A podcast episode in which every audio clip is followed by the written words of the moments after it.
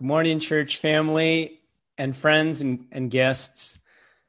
I, I, really like what Denny was saying. Totally resonate with that. Uh, we're we're here for you all.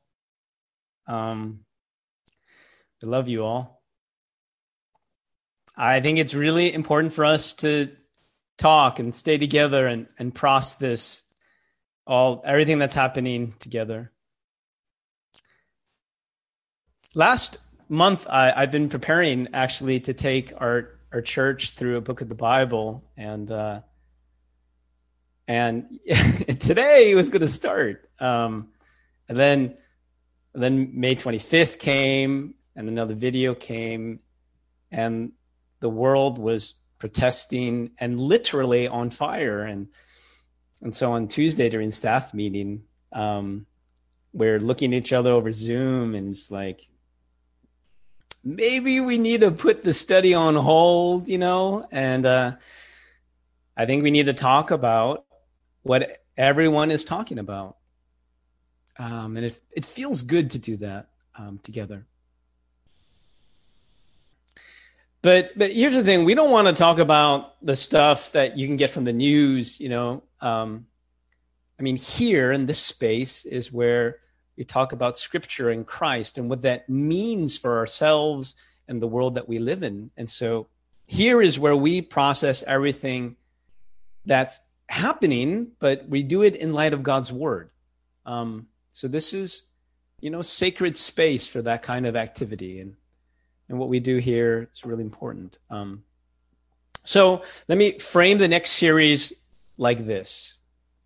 During this next series, we're going to find a um, a response to everything that's going on, but a response in faith.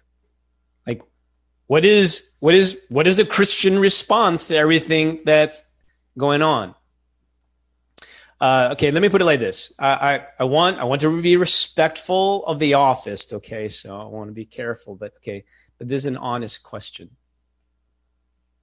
Last week, our, our president somewhat awkwardly um, held up, you know, held up a, a Bible, you know, and uh, and posed for a photo op in front of a church. And my my question is that, and it's kind of framing the series, you know, my, my question is if President Trump really knew the God of the Bible and what what what what the book that he held really teaches, you know, would would he have tear gassed peaceful protesters to clear a path for the photo op.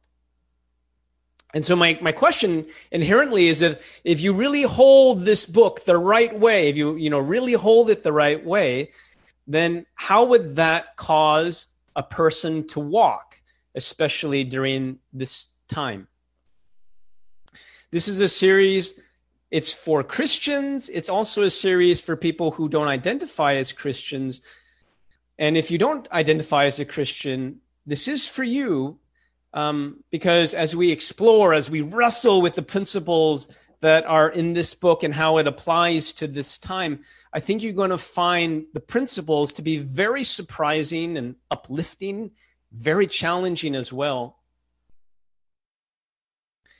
And for those of you who have been Christians for a long time, I'm I'm wrestling I'm wrestling with all of you in terms of what it what it means to follow Jesus, the God man who leveraged everything he had, every vestige of power and privilege, gave it all up out of love for other people. Now, you know, if Jesus Christ had just stayed in heaven, you know, uh, didn't want to engage, never came down, never made himself available to die on a cross, just stayed in heaven, then by all means, you know, we should do nothing. We should we should not engage, right? But but genuine question, what do you do when the God that you believe in leaves all of his comfort behind and all his privilege behind and then turns to us and says, "Follow me." Well, that's an honest question and I don't know, it if when I ask it during this time, you know, it kind of makes me feel uncomfortable. but I think this series that's that's coming our way is it's it's designed to ask some good questions. Some some we're to do some soul searching, and um, in short, the questions and the conversation. Well, I guess you know you should feel uncomfortable, and maybe I wouldn't be a very good pastor if um, I didn't try to guide us all in some healthy discomfort. But my question for the series is what is an appropriate faith response, a Christian response to everything we see happening around us? All right, so this is the first installment, right? And so I, we haven't figured everything out because we just kind of, you know, decided that we wanted to address this, you know, uh, I think this past week. Um, so I don't know what message number two or three is, but I have a good sense of what the first message should be. Um, and so here it is. So if the question is, what's the appropriate faith response? Uh, I would say this. You guys ready for this? Um, we should care. I'm uh, sorry. Let me let me reframe that to sound a little bit more spiritual. uh, what is the appropriate response to a person as a person of faith to all that's happening? Well, it's it's to lament. Some of you are like, what? What? Lament? That's it? Wait a second. Please don't knock the power of lament. Dangerous things happen when they come from a heart that really, really, really cares. Do we want action? Yes, of course. But the heart needs to go first, and then the hands and then the feet will follow. So it starts with lament. Lament. As Josh said, did you know that one third of the Psalms are laments? Did you know that? The West does not really understand lamenting. West, Western people, we really don't get it. The people in the West will hear like good lamenting and they'll say, huh, that, that sounds a lot like complaining to me, you know? Uh, I heard one Bible teacher put it like this You know what complaining without faith is called? It's called complaining. You know what complaining with faith is called? Lament. You know, uh, lament. Okay, here's here's the simplest definition of lament that I have found. I'm I like this. Lament is talking to God about pain. Maybe you want to repeat that after me. Lament is talking to God about pain. It, it, lament is processing pain with God. Now, it, it can be personal. It's like your pain, or it can be communal, shared pain about racial injustice towards African Americans. Lament. Now, Here's the thing when people undergo sorrow, there's this temptation to turn away from God. But lament is an invitation to take that sorrow and to talk to God about it, to process it with someone who will not only one day turn that sorrow into joy, but you bring it to someone who completely understands and shares that pain with you. Again, people in the West are not so good with lament. People from my culture not so good with lament. People in the Psalms, like King David, are amazing with lament. Jeremiah is a Job. These pe- people in the Old Testament in the Bible are so good with lament, but perhaps did you know the most amazing lamenter was Christ himself? Now, if you have a Bible, you, you can hold it the right way and uh, you can open your Bible to John chapter 11. Okay. And um, I'd like to tell you the story of where Jesus Christ does something that you just, you're not expecting him to do it. Um, Jesus was very close to a particular family. And when he had free time just to relax, Jesus seemed to prefer to relax with this particular family. Now, when the brother in this family was sick and near death, all the sisters had to say to Jesus through a messenger is that the one you love is sick. And Jesus knew who that was. Now, Jesus very intentionally arrives late on the scene And this is what happened. We're going to pick up the story at verse 32. When Mary reached the place where Jesus was and saw him, she fell at his feet and said, Lord, if you had been here, my brother would not have died. When Jesus saw her weeping, and the Jews who had come along with her also weeping, he was deeply moved. Now, that word deeply moved is embrimaomai. Embrimaomai. I'm going to get back to that in one second. He was deeply moved in spirit and troubled. Where have you laid him? He asked. Come and see, Lord, they replied. Shortest verse in the Bible Jesus wept. Then the Jews said, See how he loved him. Deeply moved, embrimaomai means deeply moved. It means to feel something deeply, strongly, move with profound sorrow at the death of his friend and at the grief of his other friends have suffered. In addition, in addition, the sorrow was intermixed with anger at the evil of death. Okay. One Bible teacher described Ibrima Moai, Imbrima Omai as weeping buckets. Now, whenever I, I think of this, I think of a mother at a funeral I attended who lost both of her twins. And, and she got up and she didn't do the polite stoic asian thing it was kind of like she got up and like i'm going to tell you what's going on inside and she she i can still hear the the weeping and the groaning and oh, oh.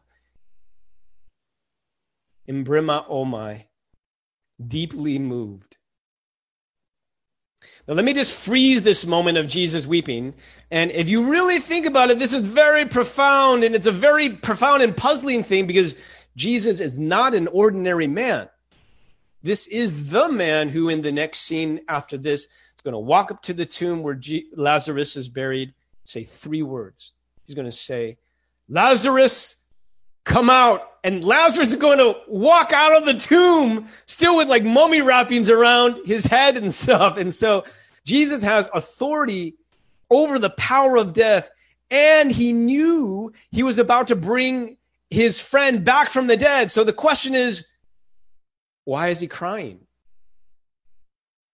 You know, hey, Jesus, you don't need to cry. I mean, in a minute, you're going to bring him back from the dead. Your grief is not necessary.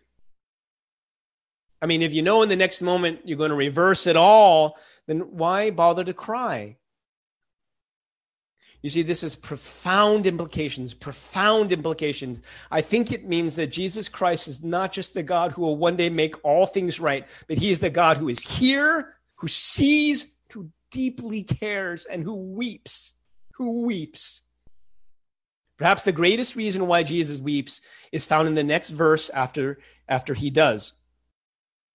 Jews said, See how he loved him? See how he loved him? Nothing says love and solidarity. Nothing says I am with you like empathy and tears. Or let me put it like this nothing shows God's amazing power, like bringing someone back from the dead, but nothing shows God's amazing love, like he stands with you and weeps alongside you in empathy. And then from this love, Jesus will eventually go on to lay down his own life. But it all starts with empathy and lament. When Raina and I were first married, uh, this was one of my first lessons in marriage. Okay.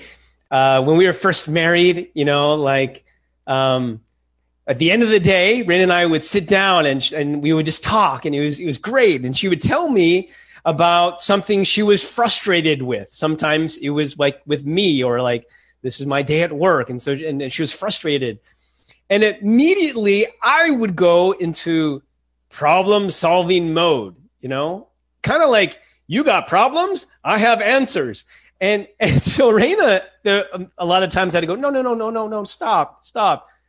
I don't want you to solve my problem. I just want you to listen. And I was like, I have no idea what you're talking about, you know? Um, I have no training for this, you know?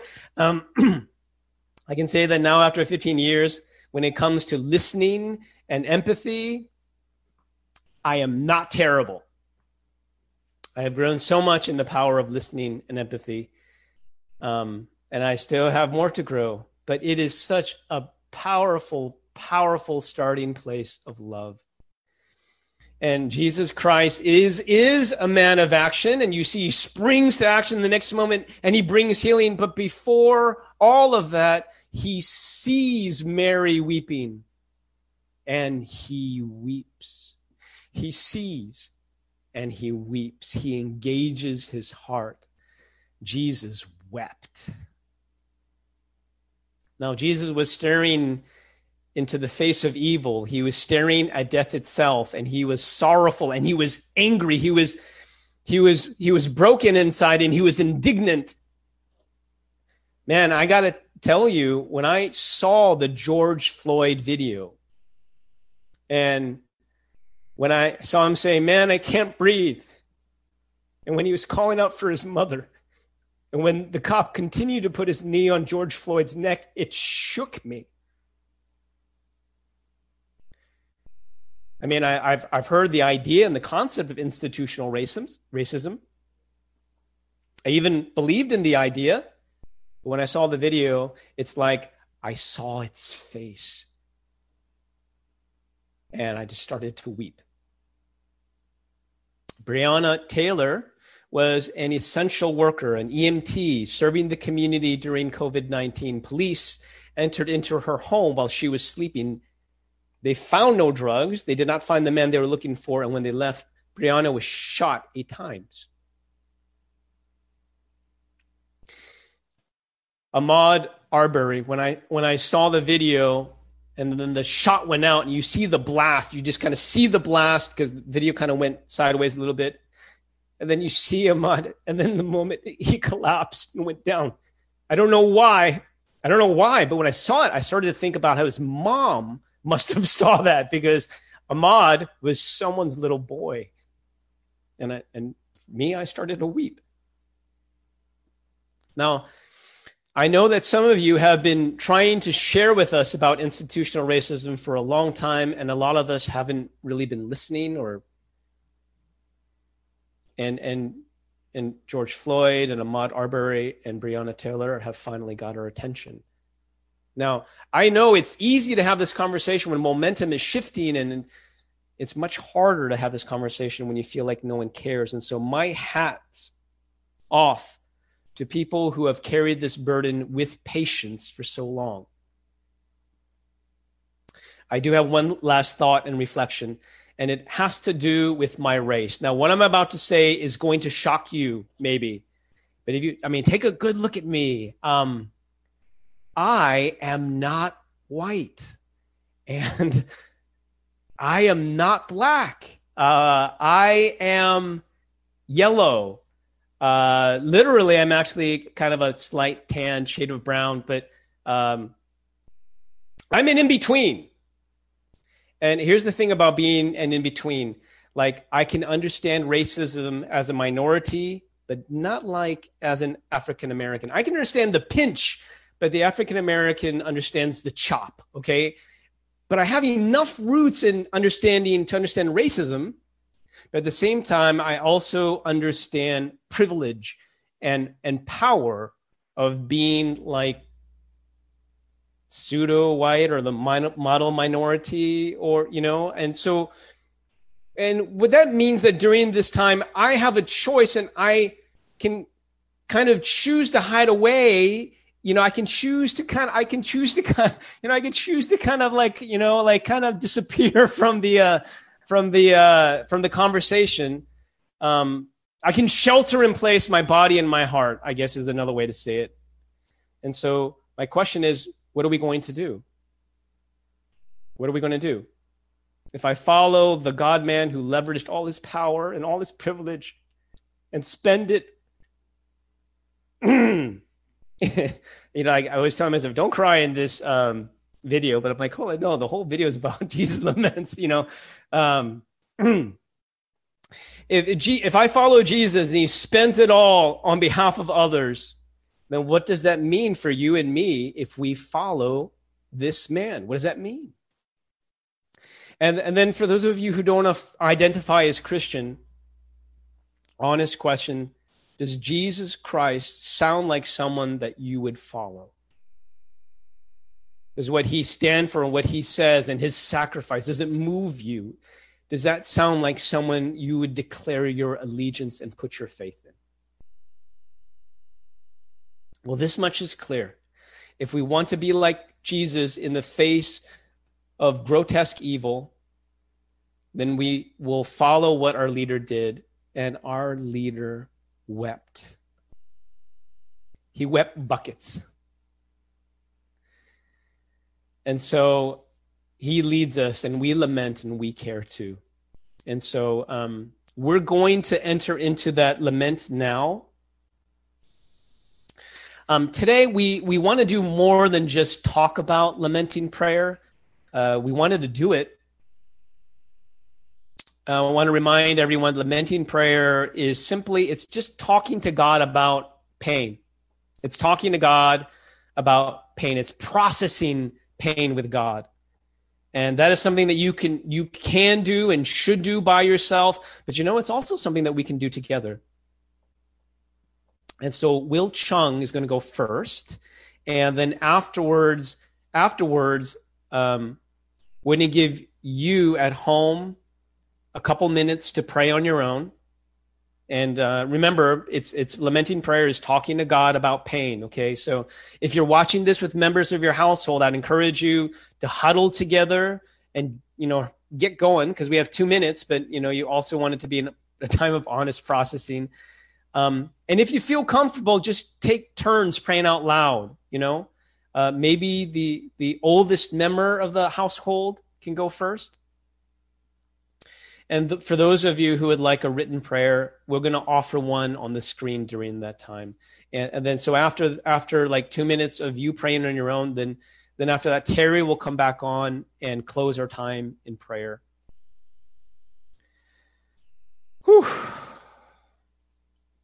All right. Um, everyone ready to pray? Uh, I'm going to turn it over to Will, and he's going to he's going to lead us um, in lamenting prayer. Will.